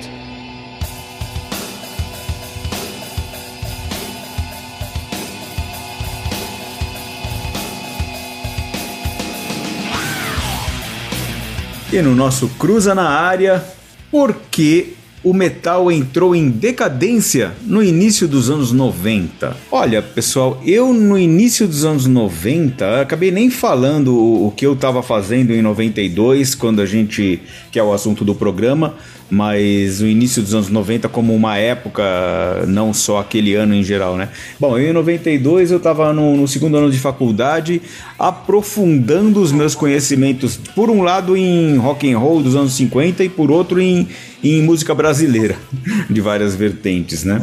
E, e, nesse período aí dos anos 90, eu que havia sido um grande metalhead nos anos 80, eu tinha deixado um pouco de lado o metal. Então eu acho que eu sou parte do problema. E vocês, o que, que vocês acham? Você sabe que eu não tenho uma opinião formada muito sobre isso, como diz a música, mas uh, eu não sei também se, se o fato de, da, da MTV ter sido um, um, fator que catapultou né, algumas, algumas, bandas, algumas bandas de metais, e muito pela aparência, e muito. E, e as gravadoras americanas, assim, amenizando o som das bandas, fazendo aquela coisa mais palatável e tal, o metal acho que foi perdendo a graça, né? Apesar do que eu acho que assim, vem no Brasil, acho que ainda, ainda era um. Ainda é, né? É um gênero assim da, de ponta, né? Eu acho que ainda é muito, eu estou exagerando, mas assim, no começo dos anos 90 ainda era um, um, gênero que vendia muito, que os shows lotavam tal. Eu não sei precisamente se foi entrada de outros por exemplo, o grunge pegou uma fatia do metal, sem dúvida nenhuma. Eu, do, do, do, pessoal que gosta de metal também se enveredou pelo, pelo grunge tal. Bandas como Soundgarden, que tinha um som pesado e tal, né? essas bandas todas famosas, né? Chains, Pearl Jam, Buddy Honey e tal pegaram uma fatia dos fãs do, do, do, metal. Mas o metal é um gênero que eu acho que atravessou até com bom fôlego os anos 90. Caiu, sem dúvida nenhuma, como, mas acho que ainda atravessou com fôlego ainda uma parte dos anos 90. Eu acho que não caiu, na verdade, nos anos 90. Ele se reergueu nos anos 90, né? Ele caiu no, no, final dos anos 80. Ele caiu no. Como, conforme o metal foi ficando ou muito comercial. Acho que 86 é o ano chave aí. É o ano que saiu Raining Blood. E é o ano em que várias bandas de thrash metal, tipo Dark Angel, radicalizaram. Assim, lançaram discos mais pesados e até pra, acho que fidelizar o, o, o, ouvinte mais radical de thrash metal. E não só Dark Angel, eu tô esquecendo agora, mas tem várias bandas que lançaram um disco legal, mais melódico em 85 e 86 lançaram uma pedrada que era difícil de ouvir. Nem todo mundo tem a categoria do Slayer para fazer um disco forte como o Raining Blood. E eu acho que isso fez essa divisão. Ou você ia pro hair metal em 87, 88, ou você ia pro thrash. E aí o metal tradicional caiu. Com o metal tradicional caindo, o que ia ficar? Ia ficar o hair metal, que muitos não consideram metal, e thrash metal, que é mais pro, pro fã de, de metal extremo. Mas aí no, no, com grunge e tal, em, em Nirvana, o Alice in Chains, o Pearl Jam, a coisa foi esse, esse, esse, essa mistura de, de, de, estilos que teve nos anos 90 atingiu também o metal, né? O próprio thrash metal começou a fundir com o industrial e Megadeth lançando coisas mais com, com coisa eletrônica, mais para meados dos anos 90. Então, eu acho que teve uma, uma renovação no metal nos anos 90. Eu sou parte do problema também, porque eu parei de escutar um pouco, eu deixei de escutar no, no, no na época da faculdade, ninguém gostava de metal. Eu estava muito mais para Depeche Mode, ou para coisas tipo híbridas, que mexem até com metal. Pop Will Itself é o caso. Eu via muito na época da faculdade. E eles tocam metal, né? Tem aqueles riffs de metal, mas tem a batida house também, o acid house ao mesmo tempo. Mas depois entrando na nuvem, na nuvem nova, acho que eu já contei isso aqui no, pro, no, pro, no programa, né? Eu me deparava com aquela sessão de metal da nuvem 9, e aí ninguém gostava. O José falava, ó, oh, você é o responsável aí pelo, pelo atender fãs dessa sessão aí. E aí eu comecei a lembrar das eu estava saindo em CD Seita, é, um monte de coisa que eu adorava e que nu, nunca mais tinha ouvido, Chateau, essas coisas todas estavam saindo em, por selos pequenos tal, e a Laser Company importava, né? Então eu comecei a voltar a escutar. Então eu voltei a ouvir metal no, no, em 97, mas a experiência, experiência é totalmente pessoal. E aí, voltando também para os discos, eu percebo que nos anos 90 houve sim essa. É, até bandas que já tinham abraçado discos mais uh, comerciais voltaram a fazer sons pesados, Fear of the Dark, Painkiller, né? Tem mais exemplos, agora estou esquecendo. Mas então eu acho que nos anos 90 houve, não, não houve uma queda, a meu ver, houve uma diversificação e um retorno do metal. A queda ali, para mim, está a segunda metade dos anos 80. Enfim, não sei se eu estou certo também, mas é uma impressão. É, eu acho que tudo.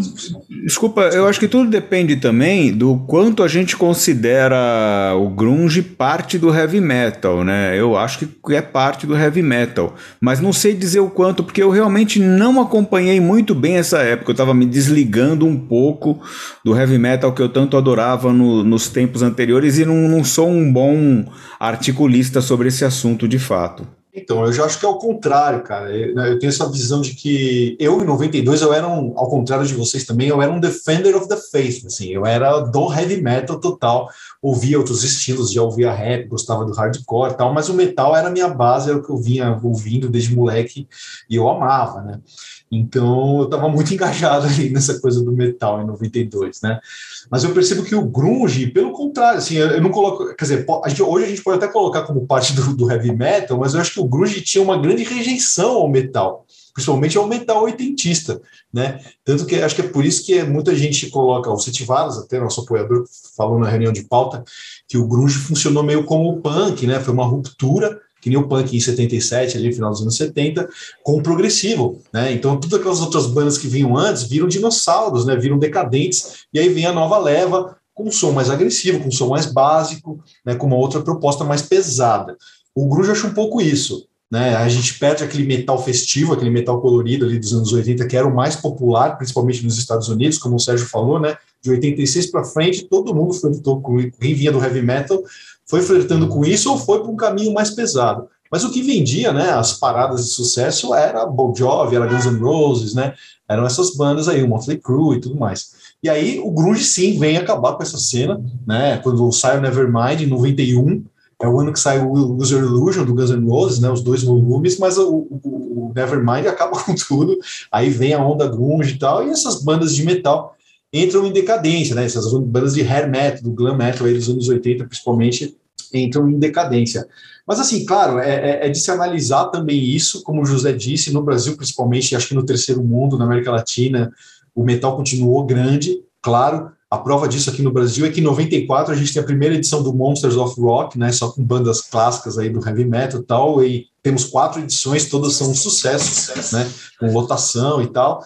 E o maior exemplo de que o metal ainda estava em alta, né, talvez mais alta do que nunca, isso aí é para combater essa teoria. Eu acho legal a gente lembrar muito desse fato que em 1994 Pantera lança o Far Beyond Driven, que é um disco pesadíssimo, né? o primeiro disco que vem depois do Vulgar Display of, Display of Power, e o disco chega no topo da parada da Billboard, ou seja, é o disco de heavy metal, de rock mais pesado que chegou no topo da Billboard, né? Antes a gente só tinha tido Quiet Riot lá com Metal, Metal Health, né, em 83 e tal.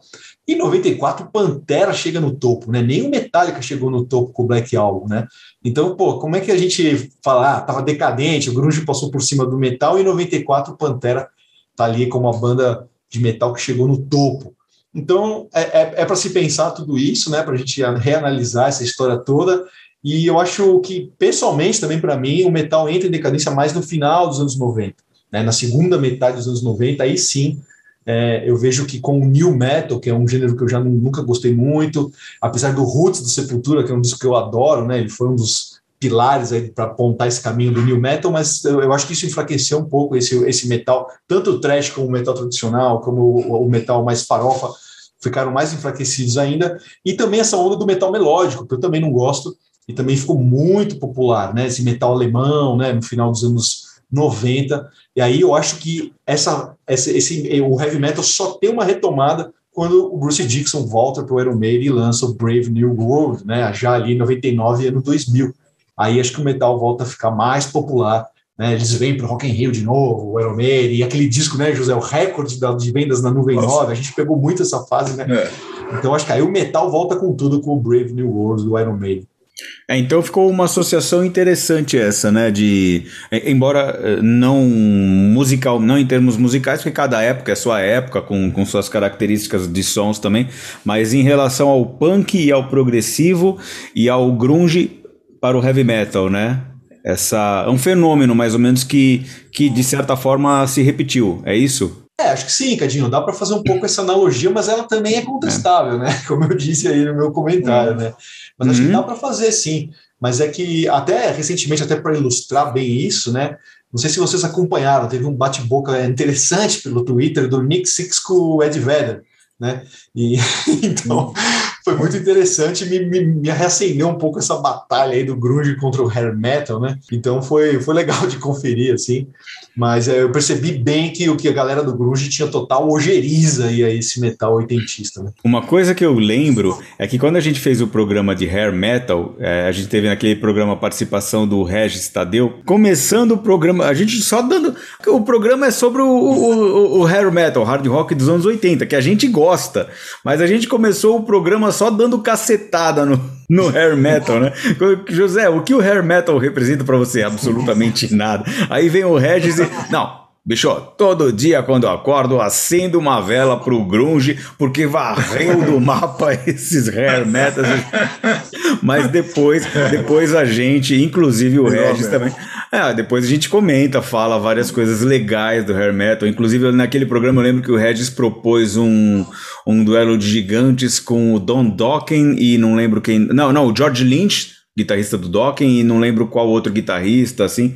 O, o Warren foi... Martini, não foi? Talvez. Será que foi o Warren de Martini? Pode ser, que é um grande guitarrista, né? Eu não estava é, nesse programa, mas eu lembro. Acho que você não tá. É, é, uma vez o, o, Wagner, que é guitarrista do Tomada, uma vez no ensaio eu falei, ele adora o Rat, né? Eu falei, Wagner, uma palavra para Warren de Martini. Ele falou, dance. Impressionante. Mas. Pô, Rat é demais, meu. Rat é acima do bem e do mal. É, é a minha preferida também do Herbert.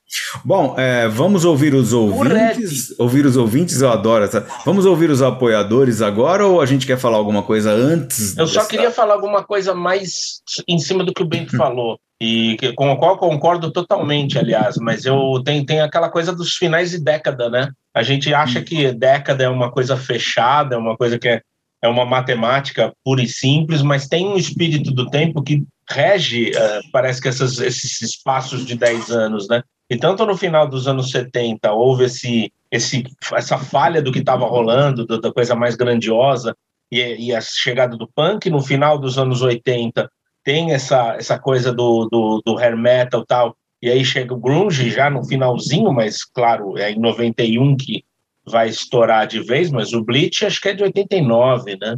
O Bleach, estava começando ali no final dos anos, dos anos 80. E aí o Bento lembrou do Nu Metal, né? Nu Metal, o Érico que gostava de Nu Metal. E, e, também, final dos anos 90, vem aí o Iron Maiden com a, com a reviravolta, né? É engraçado isso, né? É curioso que os finais de década proporcionam uma, uma reação contrária a um tipo de música que depois vai reagir novamente é curioso, eu acho sempre legal pensar nisso, assim, só isso. É, isso é, isso é da humanidade, né? Reflete na música. Bom, vamos colocar aqui os áudios dos nossos queridos apoiadores. Deixa eu ver quem vai colocar, quem que eu vou colocar primeiro aqui. Vamos ver, quem não foi primeiro na edição anterior. Vamos começar aqui com o Hélio. Acredito que o Hélio não tenha sido primeiro na, na edição anterior. Ou foi e vai repetir agora também. Tudo bem. Todo mundo vai falar mesmo? Vamos com o Hélio Yasbeck. Eu nem ouvi o áudio dele ainda, não ouvi o áudio de ninguém ainda. A gente vai ouvir em primeira mão agora. Olá, meus jovens, como estão? A solução para esse nosso cruza na área de hoje pode ser encontrada em um pequeno tratado condensado de psicologia aplicada à arte. A resposta é simples. O ser humano é, antes de tudo, um acomodado. E nossos amigos artistas não fogem à regra, salvo honrosas exceções. Ali no começo dos anos 90, os grandes ícones do metal eram os mesmos há 10, 15 anos já. Nós tínhamos Iron, Metallica, Judas, Ozzy. Todos eles eram super famosos e não precisavam criar muita coisa, né? Tudo que eles lançavam vendia e vendia muito bem. Esses caras estavam acomodados ali no topo da fama. E quando você se acomoda, você perde o tempero da vida, você perde a rebeldia. E sem rebeldia, no rock, meus amigos, você não faz nada, você não atrai gente nova. O pessoal que começou a ouvir música ali no comecinho dos anos 90 não era o pessoal que cresceu com esses ícones do metal. Ou, até cresceu, mas não cresceu a ponto de ouvir esses caras nessa infância tão tenra, né? Então essa molecada toda, quando ela ouviu aquele som do grunge, quando ela ouviu aquela coisa que emulava todo o punk de anos antes, que trazia aquelas referências de Black Flag, daquelas bandas todas. Quando eles começaram a ouvir Soundgarden, Mudhoney, Nirvana, aqueles caras que realmente quebraram aquele paradigma do, do comodismo e trouxeram rebeldia, aí eles sentiram que existia coisa nova e como todo jovem, eles eh, foram atrás dessa novidade. Acho que essa é explicação isso que deu essa queda no metal, tirou o pessoal do, da zona de conforto, tanto que o metal voltou depois e surgiu muita gente. Mas foi isso que aconteceu. Eu acho que foi isso que aconteceu. Eles perderam a rebeldia e sem rebeldia você não vai a lugar nenhum. É isso, meus queridos. Muito obrigado por esse convite. Grande abraço, cuidem-se. Quer dizer que, o, embora o sertanejo seja, antes de tudo, um forte, o artista é, antes de tudo, um acomodado. Legal o áudio do Hélio, cara. É. Gosto de ouvir o Hélio sempre. É interessante, viu, Hélio? Seu áudio, curti. Só que, só que, acho só que você esqueceu de falar da lambada, da lambada, né? Que foi um grande fenômeno no final dos anos 80 que levou a música brasileira para o mundo, desde a Bossa é. Nova. Eu acho que não tinha nada como a lambada aí em termos de exportar a nossa música, e você não falou nada, só fiquei sentindo falta disso. Isso a Globo Isso não mostra. Mas o, o, ele falou em o, o Hélio falou em, em rebeldia e tal, assim, mas não acho assim que o grunge ou outros, ou o punk, por exemplo, ele tem muitos elementos assim, ele é um é uma vertente do rock. O grunge também, por exemplo, acho que nos anos 80, por exemplo, o synth pop é muito mais revolucionário que o punk foi pro, pro, pro, pro, os progressivos, tal, né, para aquelas coisas mais pomposas, né? E o grunge foi para o hair metal. Assim. Acho que o synth pop, sim, é uma revolução de linguagem, de postura, mais, né, vamos dizer assim, radical, apesar de que não, não, as músicas eram muito comerciais também em muitos casos, né? Acho que o synth pop é realmente a grande é, mudança né, para os jovens, para a inquietação do synth pop eu acho mais é, radical do que a do punk para pro, os progressivos e a do grunge para pro metal tal. Legal isso, José. Nunca tinha pensado nisso. E aí é Kraftwerk, né? Final dos anos 70, do mesmo jeito. Também, mas as é mais uma League, tá? Hoje eu ouço uma League, por, por exemplo, né? Com o maior prazer, né?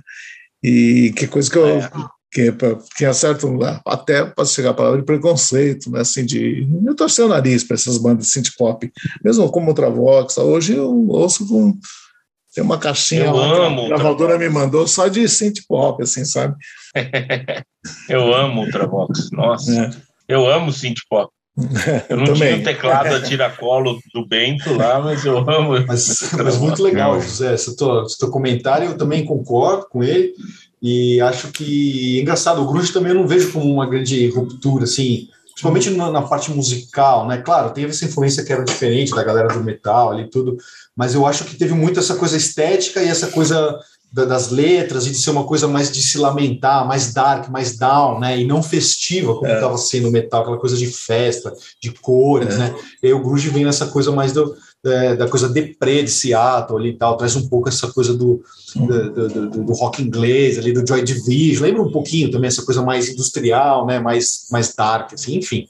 Mas eu acho que, com certeza, musicalmente teve outras rupturas aí muito mais intensas aí nos anos 80, né? E até no final dos anos 70. Beleza, vamos ouvir o Rafael Nunes Campos agora? Então vamos lá. Fala, Rafael. Bom dia, boa tarde, boa noite, meus amigos do PoeiraCast. E a pergunta do Cruza na área é: por que o metal entrou em decadência no início dos anos 90? Bom, antes de responder a pergunta, a gente tem que contextualizá-la. No início dos anos 90 aconteceu a ascensão do grunge de Seattle e uma queda vertiginosa da popularidade das bandas americanas de heavy metal, ou pelo menos aquilo que os americanos consideram heavy metal, né? Que é também chamado de hair metal, para nós aqui o metal farofa. Então, feita essa distinção, particularmente posso dizer que discordo do fato de que o metal estava em decadência. O heavy metal, principalmente as suas vertentes mais pesadas, encontrava-se em ebulição. Inúmeros subgêneros do metal iriam surgir na Europa, principalmente, mas também na América do Sul. Eu lembro da cena black metal norueguesa, do death metal da Flórida, né? O Sepultura atingindo o mainstream, o sucesso do Pantera chegando às paradas da Billboard e até o alterna metal ou nu metal no final dos anos 90. Então eu acho que o metal continuou o seu processo de metamorfose durante os anos 90, conseguindo muito resultado, muito sucesso comercial e, e ótimos resultados do ponto de vista artístico nessa briga entre o hair metal e o grunge, eu sempre estive do lado do grunge. Assim como o Regis Tadeu, eu tenho que dizer que eu acendo uma vela pro grunge por ter definitivamente jogado uma pá de cal sobre o hair metal. Com exceção do Rat, e do início do Guns e do Motley Crue, eu não consigo gostar de nenhuma daquelas bandas. Então é isso, meus amigos, um abraço para vocês e até mais. É, eu tô com o Rafael nessa de que são muitos, muito poucas bandas de hair metal que eu gosto também. De fato, gosto. Muitas eu, ok, acho ok, tolero, gosto socialmente, se estiver tocando eu não reclamo. Mas gostar mesmo, querer pôr pra ouvir, pra mim é basicamente são essas que ele falou mesmo. E o Nitro, né, Cadinho? Não, o Nitro, o Nitro é, o Nitro paira acima de tudo isso, porque o Nitro, o Nitro é uma coisa, é, o Nitro é, é, não sei, é que transcende a música, né? A outra da banda. decepção, né, Cadinho? Quando eu te contei que eram perucas, né? É, é que, assim, Lembro, lembro. é, a- é a ingenuidade enorme do, da pessoa que vos fala aqui, que não tinha nem considerado a óbvia possibilidade ou probabilidade de ser peruca aquilo lá que eles usavam, principalmente o cotonete, né? O cotonete esfregão, que é o vocalista, o Jim Gillette, mostra o quanto eu entendo de cabelo, enfim. Ah, mas outra banda que eu, Eu acho- gosto o que eu gosto muito também do, do hair metal, embora seja uma, uma banda de- bem low profile, é o Faster Pussycat, aquele que o primeiro disco saiu no Brasil. É, eu acho legal que todo mundo fala, com exceção do Rat, né? Eu acho, eu como fã de Rat, e, eu, eu- e a, é a que eu mais gosto, nem acho que é tão hair metal, é um rock and roll com uma, com uma com melodias, né? Uma guitarra muito forte e tal. São bandas Mas, que transcendem o estilo, é. tipo os Stones. É, sempre falam, com exceção do, do Rat, e sempre vem Rat em primeiro, às vezes falam Motley Crue também. Eu colocaria o Cinderella também, que eu acho o Cinderella muito legal. Ken Hensley tocou num disco de Cinderella, pô. Ken Hensley não É. vai tocar em qualquer lugar, não. É. Então é isso. Ah, então agora vamos para o próximo apoiador aqui, com seu áudio, o nosso sempre presente Luiz Paulo Júnior, sempre presente, sempre engajado nos temas. Vamos lá, Luiz. Olá, povo do Poeira, tudo bem com vocês?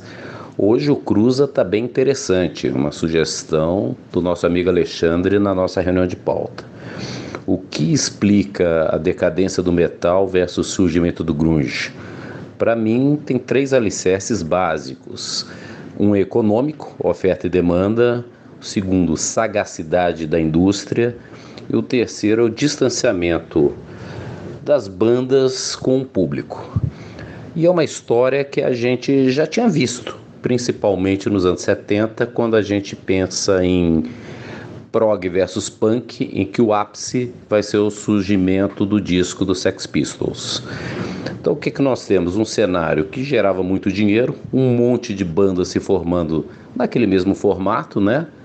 Das é, hair bands, enchendo o mercado, poluindo o mercado, a sagacidade da indústria musical em que chupou toda a grana possível dentro daquele cenário e viu que estava esgotado, e os músicos cada dia mais distantes da realidade do seu público.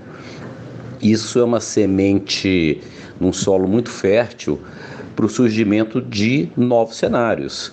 E aí apoiado principalmente nos Estados Unidos pelas college radio. Você começa a ter R.E.M., ter Pix surgindo, começa a ter um novo cenário, o público é, se mostrando mais receptivo e mais próximos dessas novas bandas, na época indie, falando a língua deles, naquele cenário socioeconômico que a população vivia. E a indústria espertamente vira e falou: olha, Hairband acabou, agora a nova ordem é outra. E a gente tem o ápice com Nirvana no disco Nevermind.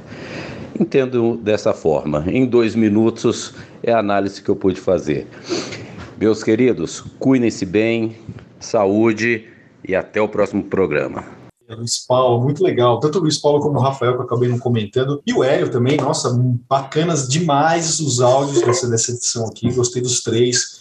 E o Luiz fomentou muito essa, essa questão que é importantíssima mesmo, de identificação do jovem com a banda, né? De não ser mais aquela coisa inatingível que foi o punk ali com o prog e foi também o grunge aí com o hair metal, tal, aquelas mega arenas, né? Aquelas bandas ali inatingíveis, tal. E o grunge todo trouxe todo mundo para a cena de novo, né? Aquela coisa mais atitude do punk mesmo. Concordo totalmente também com isso. E o mercado, a... claro que não é bobo nem nada, foi nessa, né? É, e, e porque os, o, primeiro estavam os artistas inatingíveis e depois vem os amigos da gente, né, Bentinho? é, quem não é do ramo, né? Quem não é do ramo, quando sobe no palco, a festa é total. É. Eu gosto dessa parte, né? É, tem esse lado do, tem esse lado do it yourself mesmo, né? É, total. É tem a, as bermudas, camisa de flanela, né? Sempre tem um, um, um guarda-roupa bem básico ao movimento. Agora, assim, só, né? só para ilustrar, assim, o que eu acho muito básico. mágico na, na, New Wave of British Heavy Metal, né, no Mob, que a gente fala aqui, é que é totalmente uma coisa do it yourself, influenciada pelo punk nesse sentido, mas é uma retomada do metal, né? Ou seja, é, é uma coisa meio que vai para um outro caminho, mas usando aquelas estratégias, aquelas táticas, né?